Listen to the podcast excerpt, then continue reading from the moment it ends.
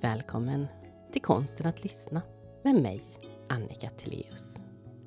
Till detta samtal har jag bjudit in Anders Sjöqvist som är förläggare av fackböcker på Bazar förlag. Jag är nyfiken på hur han kommer fram till vilka böcker han vill ge ut. Hur han parar ihop författare med rätt personer runt omkring. Och varför han valde att ge ut min bok Konsten att lyssna. Varför hade jag med mig ett hundrapack näsdukar till det första manusmötet? Hur gick det till när Anders värvades av Petter Stordalen för att starta Strawberry förlag?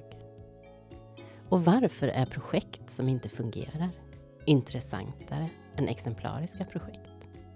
Det här är konsten att lyssna.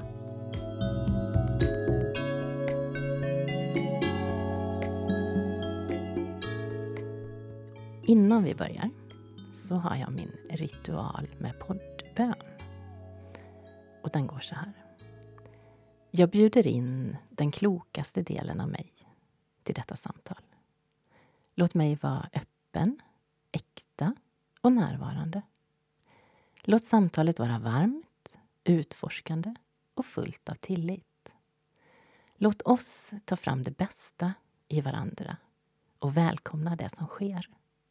Låt detta samtal bli ett fint minne som vi skapar tillsammans, här och nu. Amen. Amen. Vad händer i dig? Det är ju en text som är full av väldigt positiva intentioner. Eh, finns ju, menar, det är ju ingenting som man inte kan skriva under på. Däremot så kan det vara svårt att leva upp till det. Det kan vara lättare att leva upp till det i den här kontexten. För nu har ju både du och jag, vi har ju skruvat till våra hjärnor. Vi är ju inställda på att prata om det ämnet vi ska göra och ja, men vi har gjort, skapat en bubbla här som möjliggör att faktiskt kunna fylla upp de här löftena till varandra. Den stora konsten är ju att klara av det utanför bubblan. I alla möten med människor. Mm. Och att fundera på vilka bubblor kan vi skapa? Ja, ja absolut. Det, men det har, det har du rätt i. För det kan ju också vara, om vi klarade av att skapa den bubblan här så skulle jag kunna skaffa mig verktyg för att kunna skapa sådana bubblor utanför den här bubblan.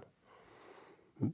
Det, det kommer dock alltid komma en situation när bubblan inte kommer att skapas. Absolut. För att jag glömde det eller förutsättningarna inte fanns. Mm, så är det. Men välkommen till den här bubblan, Anders Sjöqvist. Tack så mycket. Ja. Du jobbar som förläggare.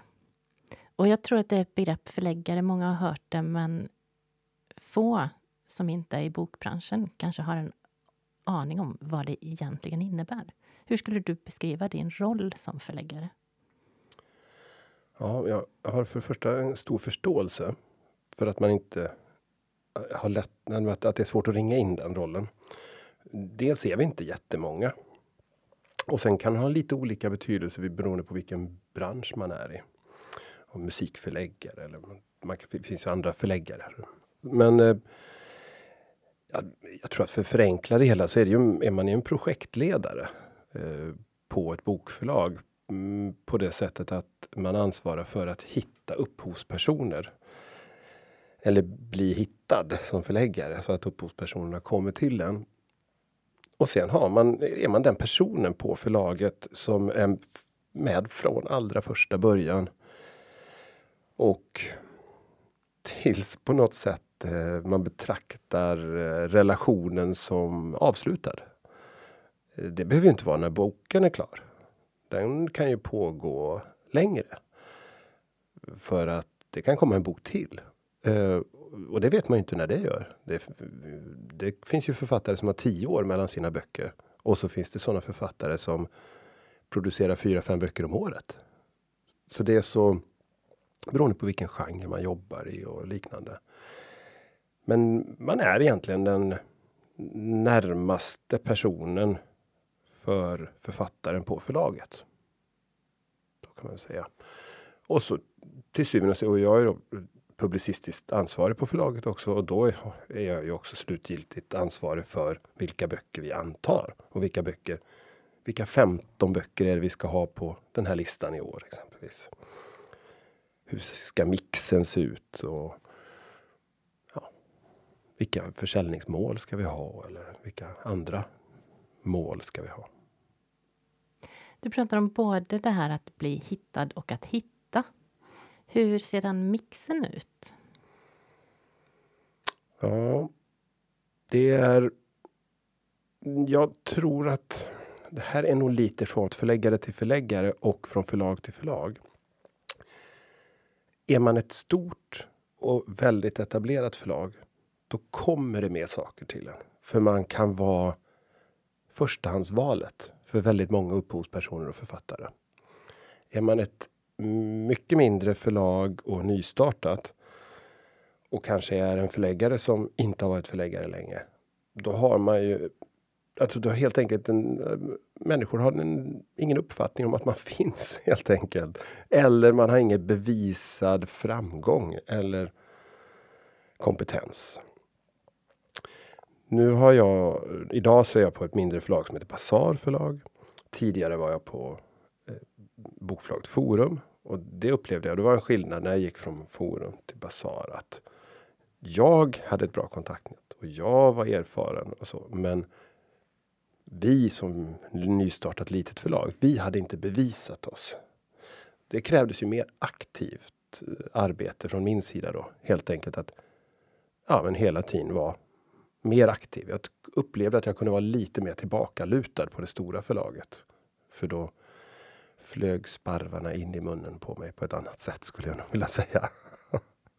Men det är också roligt. Jakten är rolig. Mm. Hur gör du? För jag misstänker att det handlar om både att lyssna av omvärlden. Vad är det för ämnen som, eh, vad är det som händer? Och vad är det folk vill ha? Hur, gör du det? Ja, utmaningen är ofta det att man ska helst inte ha det boken då, utan man, eh, man ska ha boken då. Och då är det en eller två års eh, försprång man måste ha. Eh, det handlar väldigt mycket om tur. Eh, jag försöker, eller jag tror att jag styrs väldigt mycket av mitt eget intresse. Att, och eftersom jag varit förläggare i 20-25 år så har jag upptäckt att det har funkat ganska bra. Om jag följer mitt intresse så är jag, eller finns det tillräckligt många människor som är som jag. I, dem, i, den, i det avseendet.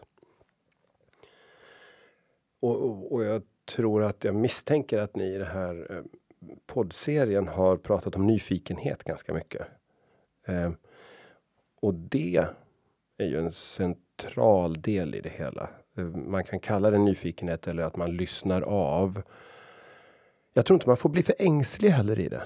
Det får inte bli för sökt. Oj, nu pratar alla om det där ämnet. Ja, nu måste jag göra en bok på det där. Eh, det tror jag inte nödvändigtvis är en framgångsväg. Och sen är det också så att bara för att jag ser en trend eller hittar ett ämne som jag tror kan bli bok så innebär inte det att det är jättelätt att hitta en upphovsperson som delar visionen jag har med boken. Eller att det finns en, helt enkelt en skrivkunnig person som besitter den kompetensen som krävs. Och det intresset och det passionen för ämnet. Hur, hur tar du dig an en sån grej? Ja, det gäller ju att Eh, ja, vi, vi, om man, ja, vi, vi, nu låtsas jag att jag har hittat en potentiell person. Då gäller det att... Jag hade ett sånt exempel. Det kanske är, ibland är det bäst att ta ett exempel. ja, och då, då var det... Eh, vi satt på förlaget och det var en kollega till mig, Felicia, hon eh, och någon till som pratade om att om Formel 1. Alltså deras, de hade helt Eh, och hållet slukats upp utav Formel 1. Och det berodde mycket på den nya Netflix-serien eh, som heter eh, Drive to Survive. Och, och det här var egentligen en målgrupp som eh, Formel 1-cirkusen aldrig hade kommit åt innan. En 25-årig tjej. De, det, det är inte typ gruppen för det där. Och då sa jag, men, och jag kan inte vara ensam, sa Felicia, utan det, där finns det en bok. Och då, då började jag leta helt enkelt. Och hittade en eh, kvinna nere, som bor nere i Ystad. Som är Aftonbladets eh, Formel 1 expert sen ja, 15-20 år tillbaks. Kan allt om det där. Och hörde av mig till henne. Och jag blev så förvånad över att hon blev förvånad att jag ringde. För jag tänkte att jag, när man håller på med det här så tror man ju att alla vill skriva en bok och att alla egentligen sitter och funderar på att skriva en bok. Så är det ju inte, tack och lov. Men hon blev uppriktigt eh, överraskad och förstod inte nästan, nästan till inte riktigt frågan och visste inte riktigt hur hon skulle angripa utmaningen. Och, och där har man ju en, ett sånt sätt att dels först övertyga att ja, men det här kommer du klara. Med hjälp av oss så kommer du eh, få det stödet du behöver och vi kommer ro det här i land på den här och den här tidsplanen. Eh, men också försöka lyssna in vilka, vad är hennes oro? Alltså varför säger hon att hon inte tror att hon kommer klara det här? Det kan ju vara en sån enkel sak. Jag har aldrig gjort det här förut. Ja, hur kan vi då ta hand om den oron? Eh, för att hon ska kunna ja, våga tacka ja. Det handlar ju om att våga för det är ju, risken är att man misslyckas. Och det är ju det värsta många människor vet. Det finns ju en liten grupp som inte är rädda för det. Men de flesta människor är vi nog kanske den största oron vi har, är att misslyckas. Jag brukar föreställa mig, jag tillhör ju, nu har vi ju skrivit bok ihop.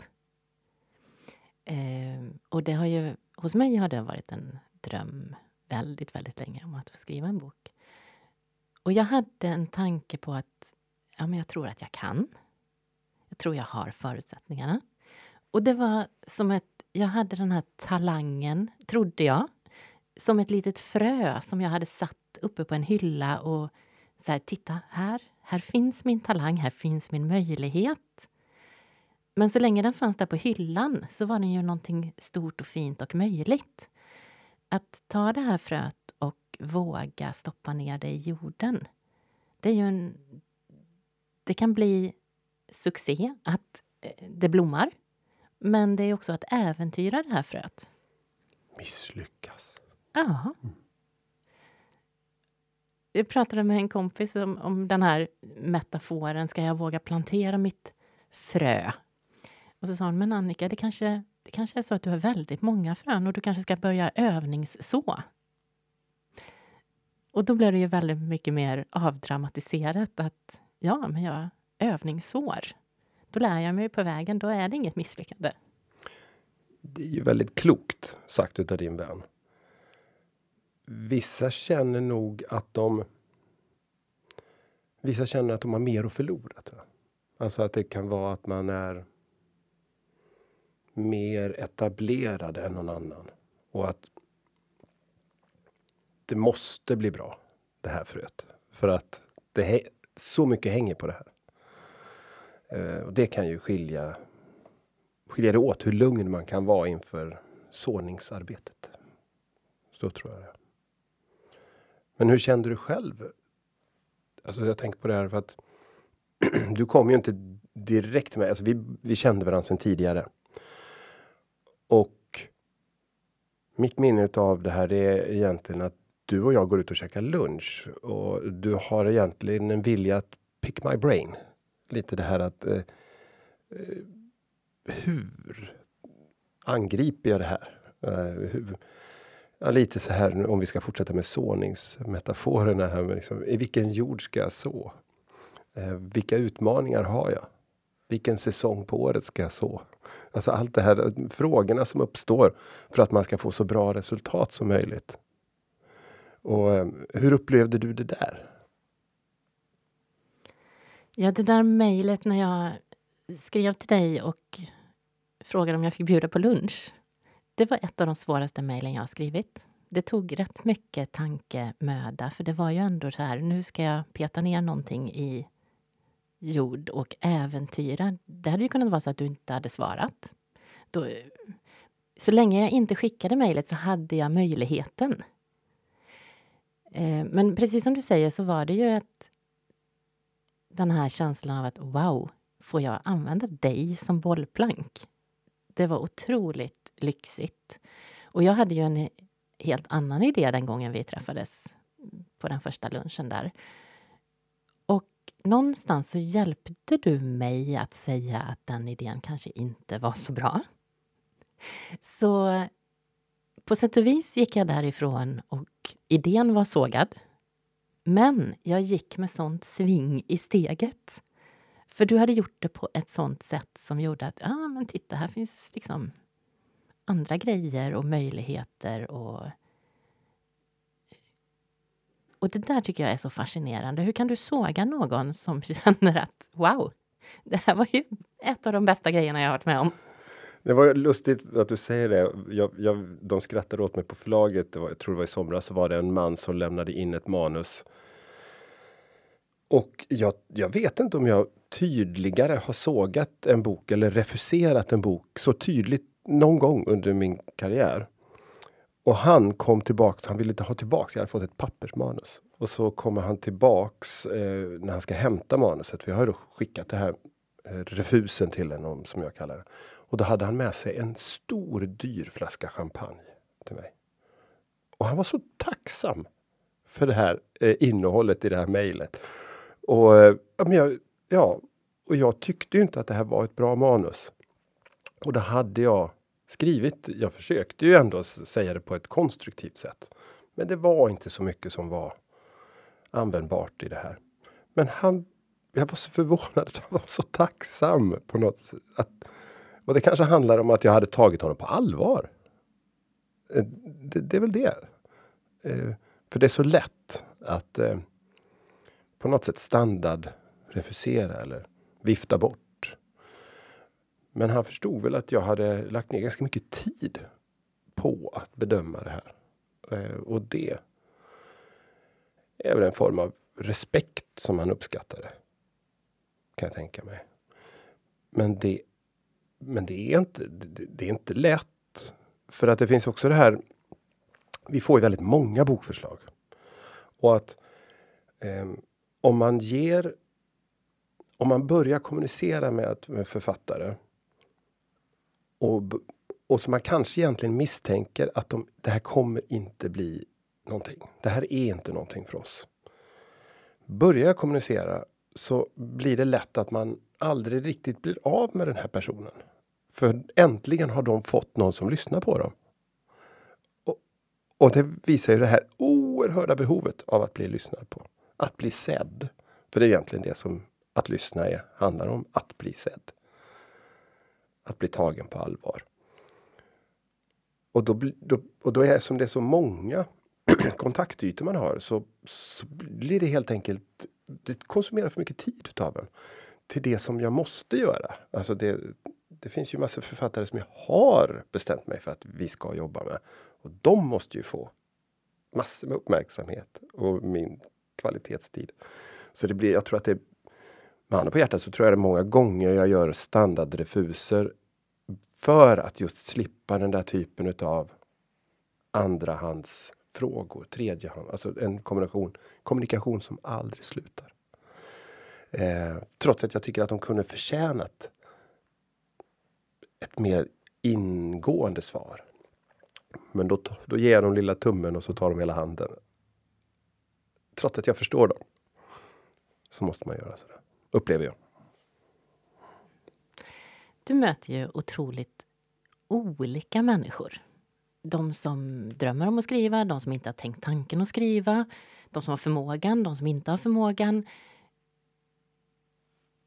Hur gör du för att lyssna av och skapa förutsättningar utifrån den personen du har framför dig? Jag tror att det är tålamod. Att varje process får ta den tid det tar.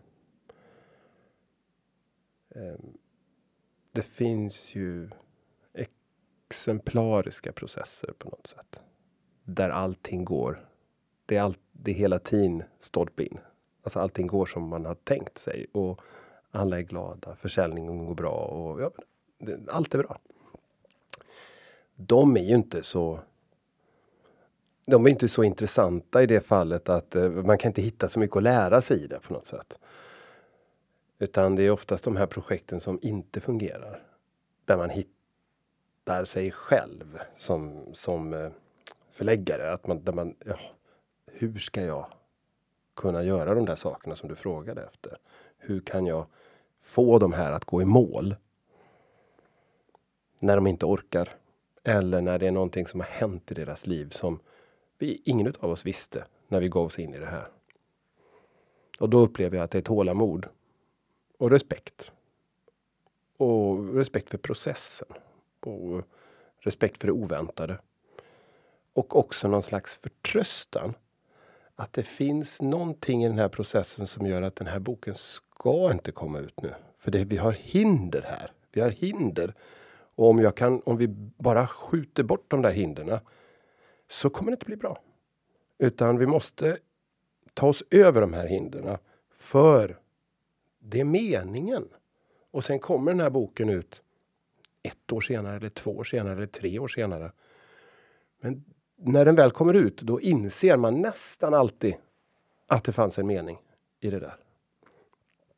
Jättekonstigt, tycker jag det.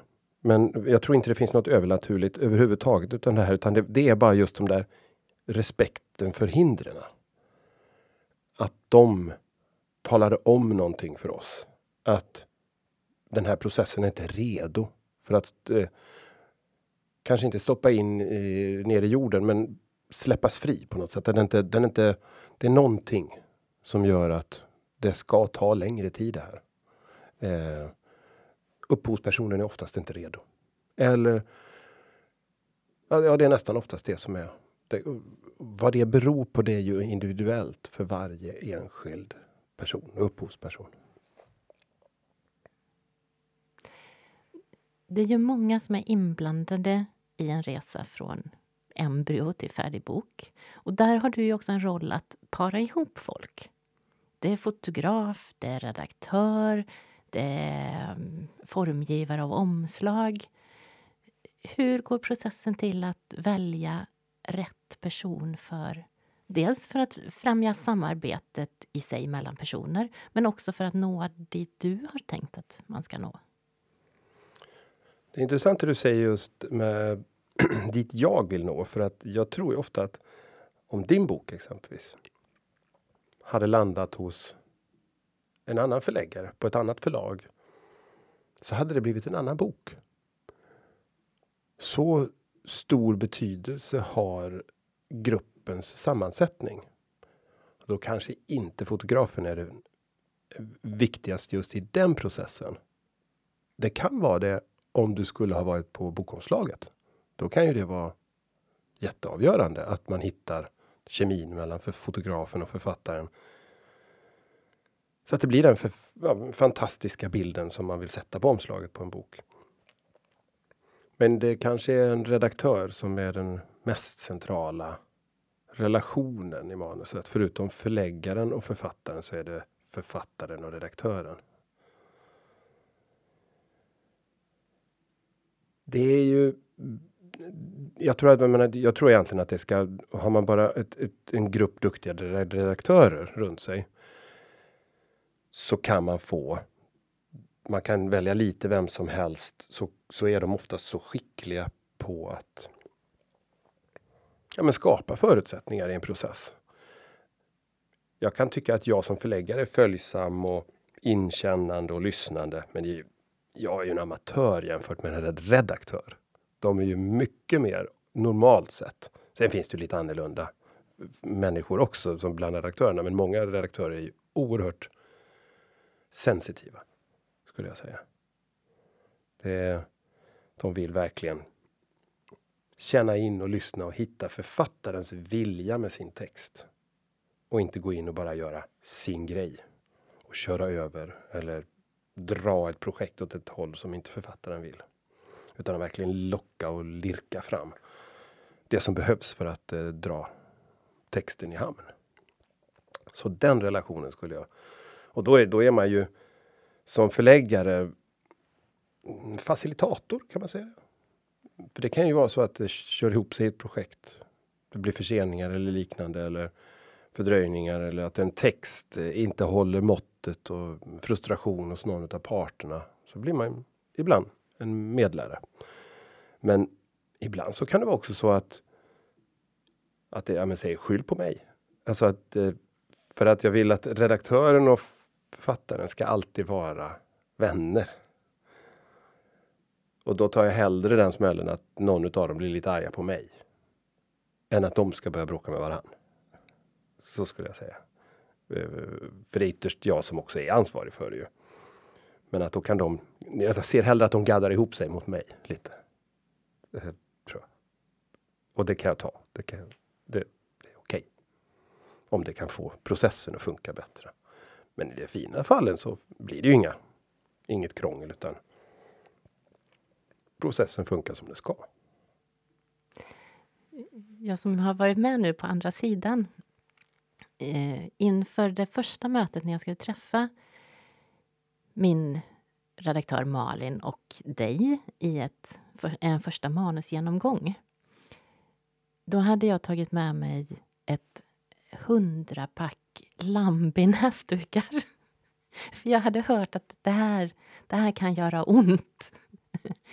um, så jag går in med den förväntan i det här mötet och uh, Malin kommer fram som jag dittills inte hade haft någon kontakt med.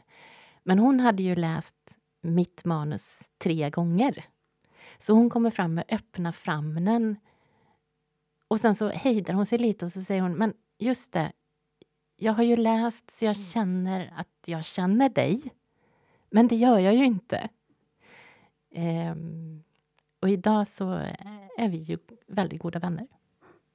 Det är fint. Det är jättefint. Ja. Mm. Och hon är ändå en, ett ganska rivjärn till redaktör jämfört med många andra redaktörer. Det fina med Malin är att hon är väldigt uppriktig. Och det. Nu får man också säga så att du hade faktiskt skrivit ett bra manus. Det är ju det, det, och det, och det var ju det som Malin såg. Jag tror att hon hade haft en mycket större bekymmersrynka om hon hade läst tre gånger och var lite mer förtvivlad. Hur ska vi lösa det här? Eh, nu så blev det en väldigt positiv känsla. Eh, för det är ju liksom redaktör kastas man in i ett projekt och så, så håller man tummarna att jag hoppas att förläggaren och författaren har gjort ett bra jobb nu. Så att jag får ett bra manus att jobba med. Så nu kan jag bara göra det ännu bättre. För ibland, i vissa fall, så blir det ju att en, för, en redaktör ska gå in och rädda ett projekt. Och den är ju mycket jobbigare det. Mm, uppgiften. Det här var ingen räddningsaktion, ditt manus. Nej, jag behövde Nej. aldrig använda Nej. de där näsdukarna. Nej, utan det, det blev ju ett väldigt fint och positivt och energirikt möte. Och, och så, så, det, ja, det gläder mig och det är ju jätteroligt att det blir så. Jag har ju också författare, oftast män. När man ska ge, ha de här feedbackmötena så säger de det där tuffa. Jag tål det. Ge mig sanningen. Kör bara. Säg precis som det är. Och så, så normala fall så gör jag inte det utan man kör som man brukar göra. Man försöker hitta ett, en balans i, i det positiva och det lite mindre mm, positiva och det direkt negativa. Och hitta någon slags flöde så att de ska kunna lyssna och ta in. Men ibland så har jag liksom blivit lite sur på det där och så har jag bara blåst på. När jag faktiskt tyckte att det är ett undermåligt manus och bara sagt det. Och ingen klarar det. De hade behövt dina servetter. För till slut så sitter de där eh, ganska nedtryckta och så säger de, men fanns det inget bra i mitt manus? Och det jag vet inte, jag, det, jag känner mig lite omogen när jag har gjort det. Men jag vet inte, ibland så känns det som att i de fallen så har det varit viktigt för processen att ha ner sådana personer på jorden lite. Att så här kan vi inte jobba. Eh, för de har någon föreställning om att jag vet inte, det är något machoaktigt i det där som jag har svårt för. Helt plötsligt en dag så fick du ett sms från Petter Stordalen. Just det. Vad tänkte du då?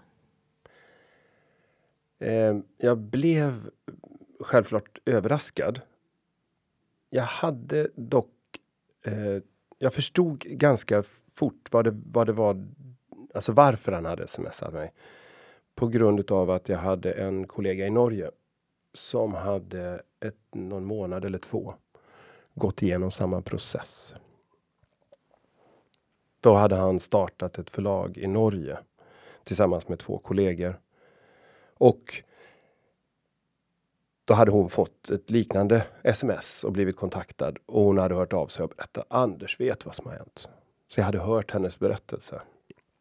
Och sen hade jag träffat Petter, ett, kan det varit ett halvår, ett år tidigare, på Skavlan. Jag hade en författare som jag var helt enkelt där med. Det var inte jag som skulle vara i Skavlan, utan det var min författare. Och eh, då var Petter med den omgången också. Och då började jag prata med honom och han berättade att ja, men vi har stora grejer på gång i Sverige. Vi ska göra det här och vi ska göra det här. Vi får se. När det är dags, då kommer du märka det. Ja, ja, det blir nog bra Petter, säger jag. Och så skildes vi åt. Och sen kom det där smset. Och då frågade han helt enkelt om vi kunde träffas och prata. Och då, ja, jag förstod ju vad det var och vi kom överens om tid och plats. Och det gick rätt så snabbt. Ja, det gjorde det. Min fru som är en klok person, hon sa till mig så här att Ja, Anders, ska ni träffas på kvällen? Ja, vad du än gör. Eh, drick ingen alkohol. Jaha, nej, det, det här gör jag nog inte. Nej, det, det, gör man ju inte på en anställningsintervju om det är det här jag ska på nu. Och när jag kom upp på den här eh, översta våningen på hotellet på penthousen där Petter bodde. Så slår han upp hotelldörrarna, såna här dubbeldörrar. Kom in! Nu ska vi dricka öl! skriker han. Och då tänkte jag, min fru sa ju, ska jag tacka nej nu? ja, så jag gick igenom en inre kris och så eh, tackade jag ja till ölen. Och, um, vi kom väldigt bra överens. Uh, och eh, under det där mötet precis i slutet så säger han så här att nej men. Ska vi inte bestämma det här? Du tackar ja, vi kör, allting är klart. Nej, sa jag Petter. Jag kan inte komma hem till min fru och stinka öl. Och säga att jag har tackat ja till ett nytt jobb. Det kan jag inte göra. Utan nu måste vi skiljas som vänner. Och så sover jag på saken. Och så hör jag av mig imorgon eller övermorgon. Jag kanske har frågor, funderingar kanske har kommit på bättre tankar eller andra tankar imorgon. Ja, det tyckte han ju egentligen lät ganska klokt. Och, eh, så det gjorde vi. Och så tackade jag ja ett par dagar senare istället. Men det gick fort. Det var... Så hela processen från att du fick ett sms till att du... Det tog tre dig. dagar tills jag skrev på anställningskontraktet. Gjorde Och sen så gick jag tillsammans med min kollega och sa, eller mina två kollegor, och in och sa upp oss eh, på måndagen. Eh, fem dagar efter smset. Så det gick ju fort. Men jag tror vi var redo alla tre. Som gjorde det här tillsammans. Att vi var redo att ta ett nytt steg. Eller så var det bara Karins 50-årskris vi alla fick ta del av. Jag vet inte. Kan det varit det också. Så ni fick chans att starta ett helt nytt förlag med all den erfarenhet ni hade och med en rejäl plånbok också. Absolut, så var det. Och, eh, och en, ganska stor entusiasm också, framför allt. Eh, lite en, en vilja från de här tre norrmännen att skaka om förlagsbranschen. Jag vill inte påstå att de hade så stor kunskap om vad den här omskakningen skulle bestå i. Jag tror nog att det fanns en ganska mycket härlig alltså naiv entusiasm, så skulle jag kalla det. Eh, det var många överraskningar som de fick under vägens gång. Som vi trodde att de hade förstått. Att den, de förutsättningarna som finns för den branschen som vi jobbar i, i Norge ser helt annorlunda ut i Sverige. Trots att vi jobbar med exakt samma produkt. Men det, ja, det är verkligen helt olika. Och de tog med sig den norska kunskapen in i den svenska och trodde att den skulle kunna appliceras och fungera. Så var det inte. Så det blev ett uppvaknande för dem. Men ganska glatt humör. Eh, men sen kom pandemin. Och eh, då hade vi startat Strawberry förlag som vi kallade det. Och det fanns då i Norge och det fanns också i Danmark. Vi hade övertygat en vän till oss i Danmark att hoppa av sitt jobb och göra den resan vi hade gjort i Sverige. Och då fick Petters kompanjoner kalla fötter när pandemin kom och blev väldigt oroliga för hur det skulle påverka förlagsbranschen, hur det skulle påverka Petter som var den stora investeraren med hela den krisen som hans hotellverksamhet gick igenom. Och de som jag uppfattade från Petter blev övertalad av dem att avveckla deras engagemang i bokbranschen. Och då hade vi äventyret hade pågått i ett och ett halvt år ungefär. Och det var lite sorgligt. Eh, nu blev inte sorgen så stor för att vi, vi blev ju då uppköpta av Bonniers. Där vi tidigare hade lämnat. Vilket var en märklig situation, men som som. Det var inte plågsam utan det. Vi blev väldigt välkomnade tillbaks eh, på ett väldigt snällt och positivt sätt. Så att eh, det gick bra. Men då hade mm. ni också lämnat med värdighet? Absolut. Jag, jag tror det, för när vi, när vi säger upp. jag tror vi blev lite överraskade, eller jag, lite grann i alla fall, för att när vi säger upp oss där så, så får vi verkligen det där som man ser på film. Eh, ut ur huset. Eh, ni får, om en halvtimme så måste ni ha lämnat byggnaden och ni får inte, babba, ja, alla de här eh, satt sig i karantän helt enkelt i ett antal månader. Och jag tror att den eh, reaktionen var ganska omedelbar från deras sida på grund av att de visste inte hur mycket vi hade planerat. Hade vi planerat att ta alla deras författare? Hade vi kontaktat alla författare? Hade vi helt enkelt varit illojala? Och innan de visste hur det låg till så var det bara förutsättningen att vi hade varit illojala. När de upptäckte efter ett antal dagar, kanske vecka, veckor, så, så blev det bättre och bättre för de upptäckte att det fanns ingen grand masterplan för att förgöra och eh, stjäla, utan det var faktiskt bara tre, fyra, fem dagar. Det hade gått från det att vi hade fått frågan till vi bestämde oss. Vi hade inte pratat med några författare, utan det var en väldigt personlig resa vi var ute på. Inte, inte ett korståg. Så skulle jag, säga.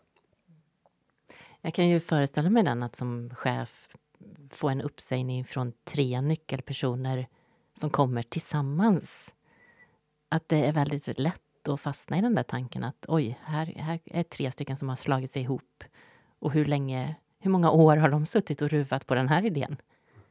Ja, jag, jag tror det är precis som du säger. Stor förståelse för det.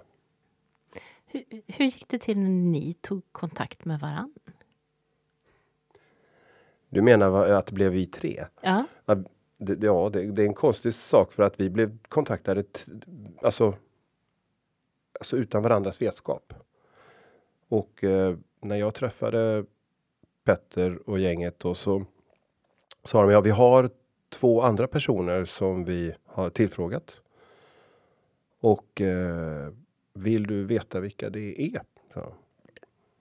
Så tänkte jag efter så här. Nej, jag vill nog inte veta det. För att jag vill tacka ja eller nej till det här självständigt. Sen finns det nog ett par namn kanske som det inte får vara. Alltså som jag kanske har jobbat med och vi funkar inte ihop. Alltså det vore kanske lite dumt att ge sig in i ett sånt äventyr. Så jag sa det att. När jag har tackat ja, då får ni berätta vilka det är. Och då kanske jag ändrar mig. Jag tror inte det, men det kan hända. Men jag vill fundera i lugn och ro på det här beslutet. Hur eh, det var för de andra två, det kommer jag inte exakt ihåg, men. Eh, jag för mig att de faktiskt. Eh, upptäckte att de båda hade fått frågan ut nästan på varandras beteende och reaktion. Att ja, det var någon, ja, helt enkelt när man känner varandra väl så ser man att någonting inte är som vanligt. En fantastisk historia. Ja, ja det är väldigt roligt och det, det var en, för mig var det en uteslutande positiv upplevelse. Jag tyckte också att när vi hade varit i, inom Bonniersfären i 20 år så var man alltid the big bad wolf. Och de andra förlagen, om det var stora eller medelstora eller små, så betraktar de oss som the big bad wolf. Helt plötsligt när man blev liten och nystartad och eh, som andra uppfattade att vi skulle utmana Bonniers. Helt plötsligt så öppnades dörrar som tidigare hade varit stängda och en, en vänskaplighet och en eh, var väldigt inbjudande från alla andra förlag och en nyfikenhet på vad vi skulle åstadkomma. Och lite hejaklack upplevde jag många gånger. Det kanske fanns något annat också, men jag valde att se hejaklacken. Eh, för den mådde jag bra av. Och det tyckte jag var härligt att se. Jag förstod hur det var utanför på ett annat sätt. Jag hade ju förmånen att få vara med, för jag var ju en av de första som signade på Strawberry. Och en av de få som verkligen gav ut böcker som under namnet Strawberry. Just det. Hur kom det sig att du valde att ge ut en bok om att lyssna? Eh, ja, för att jag tror att det på, på ett sätt så är det lite konstigt, för du var ju när du kom då, då var du ganska oetablerad. Och vi på bokförlag är ju ganska så. Ja, men vi ska, det är viktigt vilken plattform, vem är avsändaren? Ska professor kanske eller en kändis eller en, ja, men en, en väldigt så auktoritet på området. Men sen finns det den andra delen i det hela och det är ju när ämnet tar över. Och blir viktigare än personen. Och så kände jag med din bok att jag litade på att du skulle kunna göra det här. Um, det finns ju ett begrepp som heter Duktig Annika. Så att det, jag fick den boken ja. när jag var ett halvår. Nej. Ja. Jo. Ja, för mig var det bara ett skämt nu. Förhoppningsvis var det för dem också. Ja. Nej, men och, eh, så det kände jag att jag var inte orolig för processen.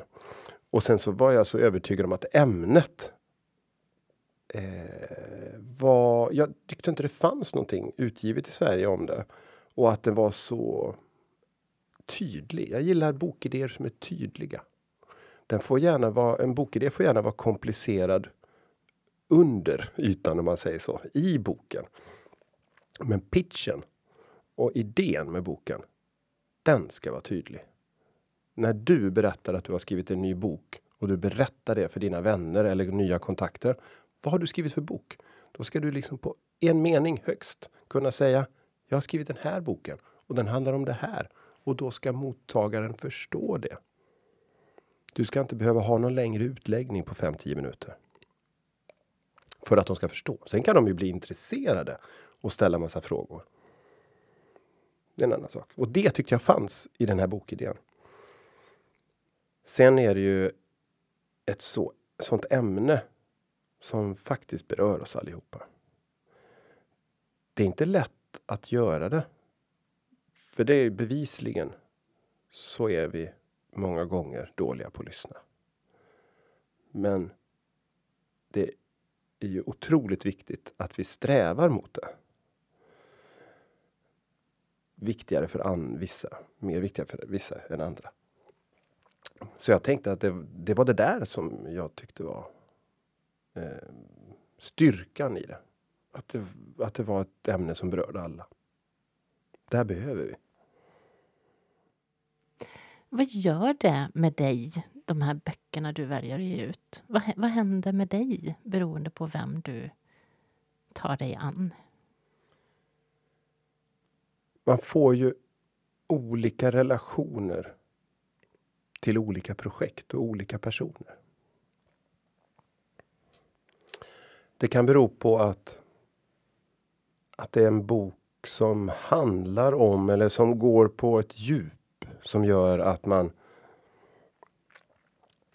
får en mycket närmare relation än, än, än något annat projekt. Och de stannar ju kvar hos en. Man, det kan vara en relation som pågår väldigt länge också. Så att ja, att man, man, blir, man blir någonting som liknar vänner. Det är ju, man ska aldrig glömma bort att det är en affärsrelation också. Man vet aldrig när man måste refusera. En, eller när man blir lämnad. Och den här författaren väljer att ge ut nästa bok på ett annat förlag. Så man måste alltid ha en hälsosam distans tror jag, känslomässigt. Däremot är det en ynnest att få jobba med så många olika ämnen. Jag tycker att jag blir väldigt allmänbildad. Att jag, de, de här människorna lär mig så mycket. Det tycker jag är, är fantastiskt. Jag lär ju dem mitt hantverk eller vårt hantverk. Men de ger ju mig så otroligt mycket mer. Det tycker jag är så spännande. Sen är det ju, man delar också deras glädje och sorg. Man delar framgången med boken.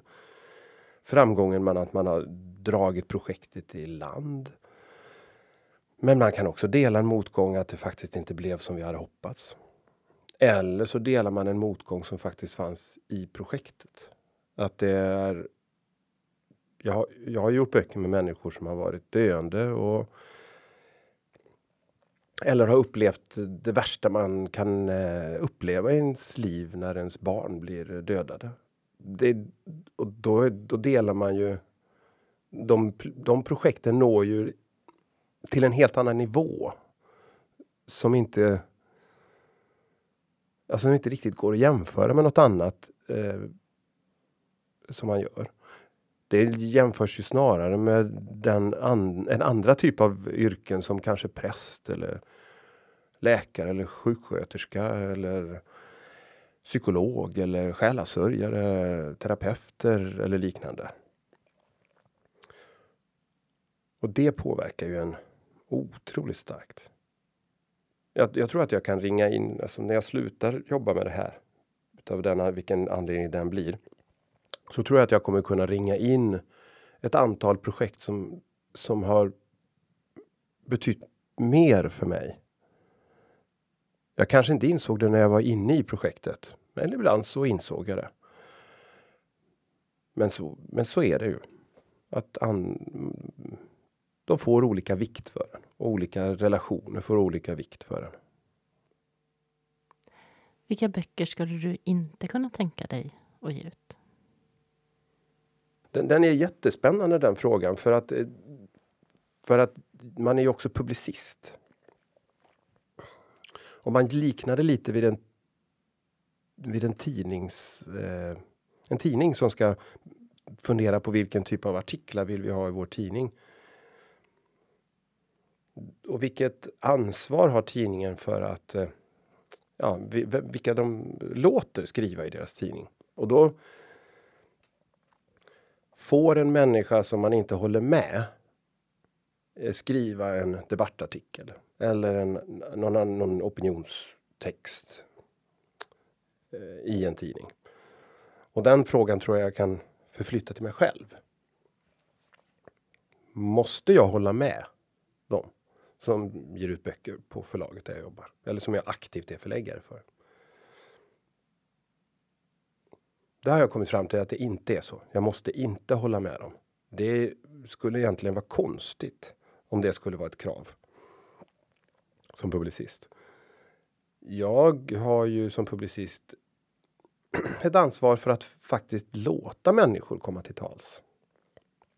Att få en möjlighet till att saluföra sina åsikter, sina tankar och sina känslor. Men det är ingen rättighet att få en bok utgiven. Så det är ju, för det är vi ju ett kommersiellt företag som kan ha olika bevekelsegrunder för varför vi ger ut böcker. Det kan vara kommersiella skäl eller så kan vi ge ut en bok utav alltså att det är viktigt eh, innehåll i den här boken som vi brinner för. Vi kan se att nej, men det här kommer inte vara riktigt lönsamt. Men det är så viktigt att den här människan får komma till tals. Men sen så finns det nog ändå en gräns hos oss förläggare och den går på olika ställen. Jag kan. Jag kan ju se bland mina kollegor att om det här projektet kommer till den så kommer den personen tacka nej till det här projektet. Jag har nog rykte om mig att vara ganska tolerant. Eh, att ge ut böcker som ibland eh, blir lite stökigt kring för att man har tänjt på gränser. För vad människor vill eh, ska ges ut och eller vilken upphovsperson som man ger utrymme. Eh, jag kommer ihåg för det kan det vara. Det kan nog vara tio år sedan snart. Som jag gjorde Sture Bergvalls biografi. Alltså Thomas Quick. Och jag kommer ihåg det rumlades väldigt missnöjt. I huset på Sveavägen.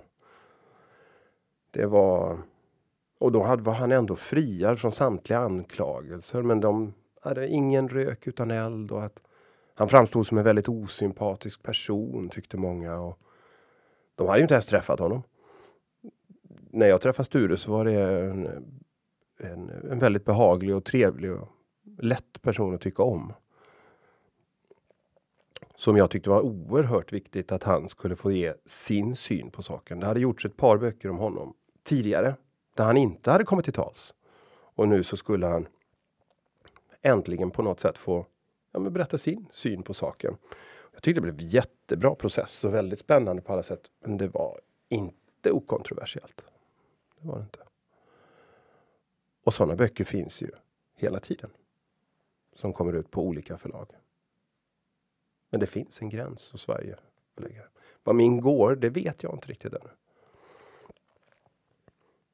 För ibland så är det så här, så skulle jag nog säga att för man kan refusera en bok på, utav olika skäl. För det kan ju vara så att den här personen väcker ja, men någon slags avsky i dig. Eller att du inte håller med om deras åsikter. Men om det inte är det som ska saluföras i boken. De ska inte skriva om det där som du eh, inte delar, när, det som på något sätt väcker motstånd. Utan det handlar om något annat här borta. Är det det en anledning då för att tacka nej till boken? För att jag inte tycker om personen? Det kan också vara så att du har rena in... Jag menar, du, du, har, du tycker inte att den konstruktionen på berättelsen eller det de ska, det, det tycker du inte om. Och då försöker du få gehör. Ja, men om vi ska gå vidare i det här projektet och kanske ge ut den här boken. Då måste de här förändringarna ske. Annars så kommer inte den här berättelsen bli trovärdig eller det kommer inte bli bra. Och de inte går med på det. Ja, men då är det på något sätt det som gör att man inte.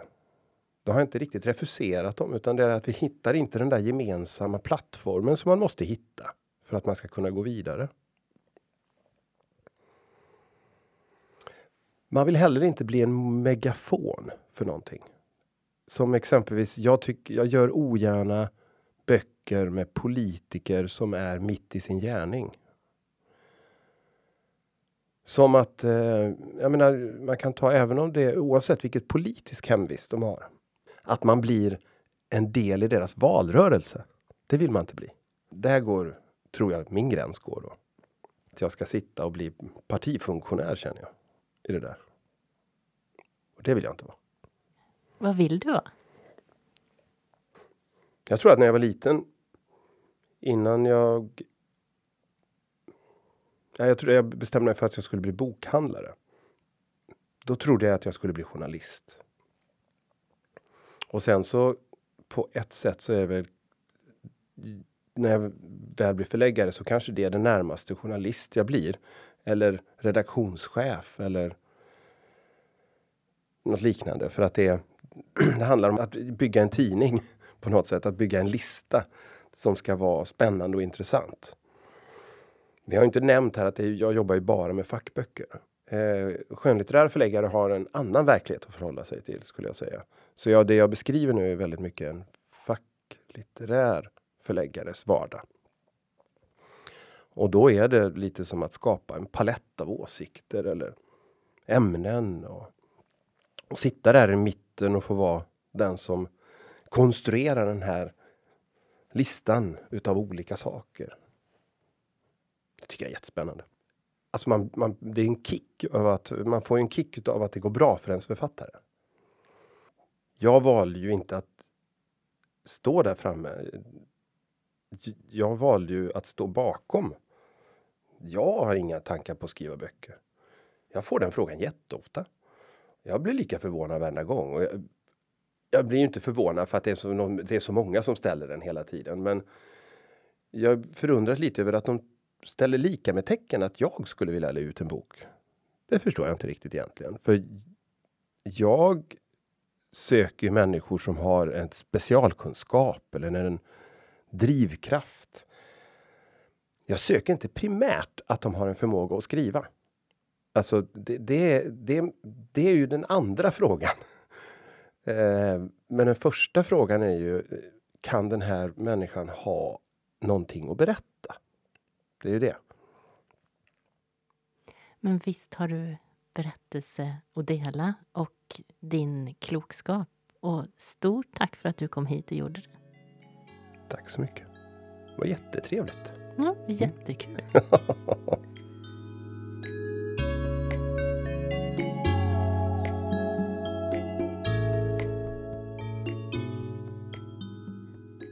Vi pratade om hinder som en viktig del av processen och att inte skjuta bort dem utan att fokusera på att ta sig över dem. Vi liknade frön och talanger och pratade om att våga plantera sina frön och skapa så bra förutsättningar som möjligt för dem. Anders pratade också om vikten av att ta någon på allvar. Kanske även den som säger att han vill ha sanningen precis som den är.